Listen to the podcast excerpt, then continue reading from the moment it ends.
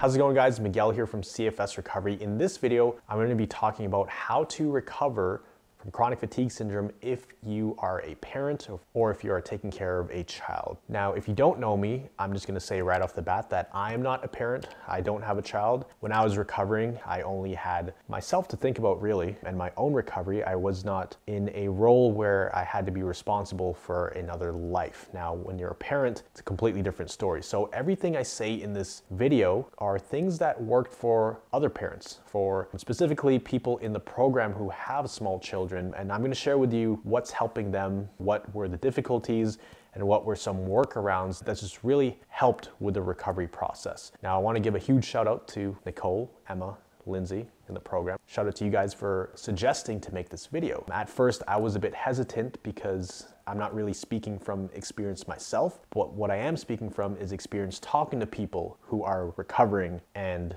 have children. The number one thing that I see that makes a big difference is obviously having that support system. It is very difficult to recover without a support system that understands. Now, for these individuals, these mothers, they had spouses that understood what they were going through to a certain degree. They understood that some days these mothers would feel crappier. They wouldn't be able to do as much as they would want to. That's when the spouse would have to step in and sometimes do a little bit more because you can't do much when you're having a, an adjustment period or a bad day or if you have to stay in bed. So having that support system that understands is so crucial and learning to lean on that support system. Sometimes parents, they can feel guilty of overworking the other person because for the most part, in many cases, not all, but in many cases, the person with CFS is not working. And so there's only one person working, one person bring home the money, bring home the finances.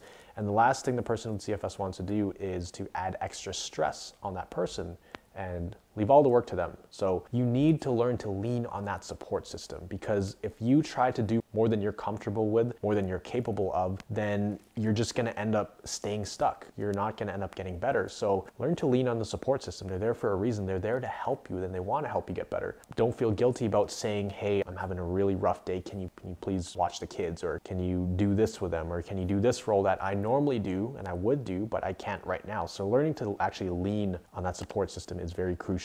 You also want to be extra patient with yourself and with others around you because when you are in adjustment periods or you're having a pretty crappy day, the smallest frustrations will trigger you. You will feel more on edge. You will feel a little bit more impatient. Things that normally wouldn't bother you now bother you quite a bit. And it's because if you watch my channel long enough, that your emotions and your thoughts are amplified, your feelings are amplified. So sometimes the child can spill something or they'll break something, and it's not really their fault. And you having a negative response to that it's not the kid's fault. You just perceive that action in a completely different way than you normally would because your emotions are heightened. So just really be aware of how you are feeling emotionally as well and just know that it's not the real you. It's not your normal state of emotions. Things are going to be more amplified. You know, it's already frustrating to begin with.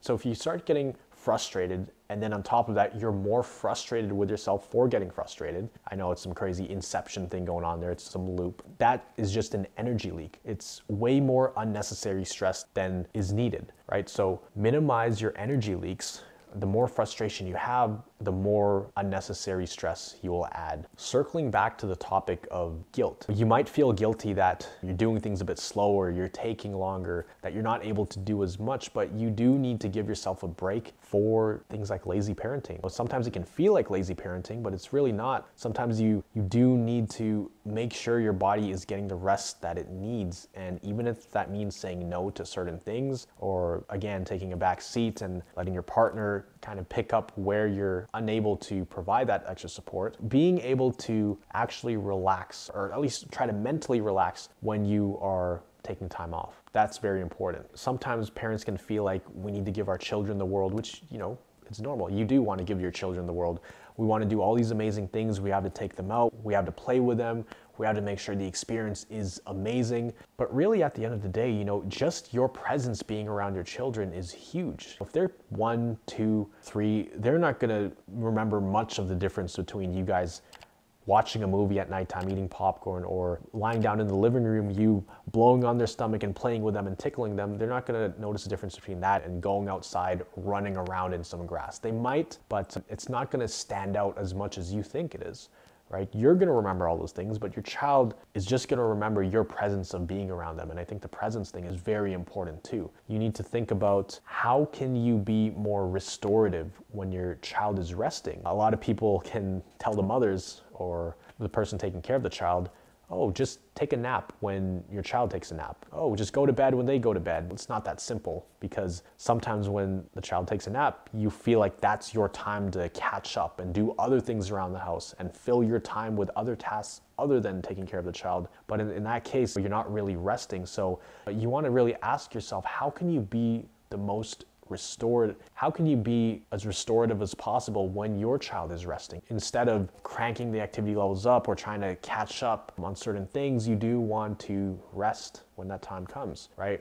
when it comes to wanting to do big things for your child and you want to give them the world, those extravagant things are your expectations as a parent, not so much theirs, right? The child comes into the world with very, very little expectations, and your expectations as a parent is very different from your child's. And it's very often that parents have a much higher standard of what they think they should be versus how the child actually thinks things should be. The child has much lower expectations than you do as a parent. They're just happy if you're there, if they can see your presence. Obviously, there are things that they want. They do have certain expectations, but they're much lower than yours as a parent. I'm just relaying the information that we've talked about on many recovery jumpstart calls, many Thriver mentorship calls on things that helped with other people and things you want to be mindful of, right? Because it's a difficult job taking care of another human life in addition to trying to save your own life in almost a very literal sense. The biggest thing that we found is being okay with missing out on things for now for the long term. Missing out on things now for the long term goal of being able to be present in their youth. So you may miss a few things here and there that you don't want to miss. And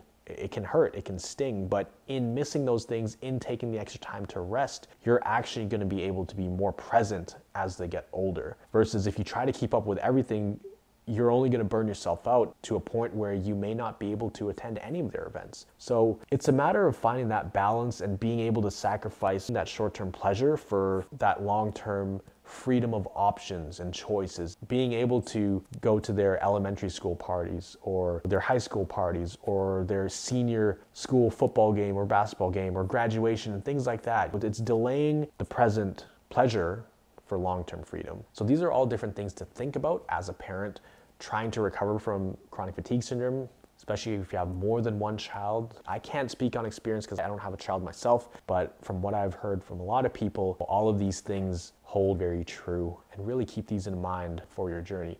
Now, if you wanted some extra help on your journey, especially for specific things like this, if you wanted to be able to talk to people in a similar situation that you're in and get advice from them and what's worked for them, what hasn't, specific information like this that I didn't even know during my recovery, I learned it through helping other people recover. If you wanted some extra help, you can click the link down below. You can apply for the Recovery Jumpstart program where you meet people just like you, highly motivated to recover. They're going through tons of symptoms, lots of fatigue, there's lots of uncertainty, but there is hope. And there is that sense of team and kind of family and community that you have as part of this tribe of people, as part of these thrivers. You know, I have this shirt here, it says thrivers because the people in the program, they're not just willing to survive any longer. They want to thrive, and that's the ultimate goal, right? For many people, they can get stuck in the survival mentality where they almost give up hope and their main goal is just to get through the day. Whereas the people in the program, we really try to instill in them this mindset of we have a goal to accomplish, and that goal is thriving health. That's where you're living your life. You're able to travel, you're able to go back to work, you're able to have a social life and truly live versus just survive. And so, if you wanted to be around those people, again, click the link down below, see if you're a good fit for the program. If you enjoyed this video, make sure to comment down below your biggest takeaway from this. If you're a parent, definitely comment down below some things that you have found helpful in your recovery journey or things that you might need help with. Uh, let me know if you enjoyed this video. It's a different style. If you are a parent, then I'm sure a lot of this stuff is resonating with you. So share your thoughts below if this helped. Make sure to hit that like button, hit the subscribe button, and hit the notification bell to make sure you don't miss out any of the content we're putting out. And always remember, you are a thriver and you are just one mind shift away from living a life with thriving health. I'll see you in the next video.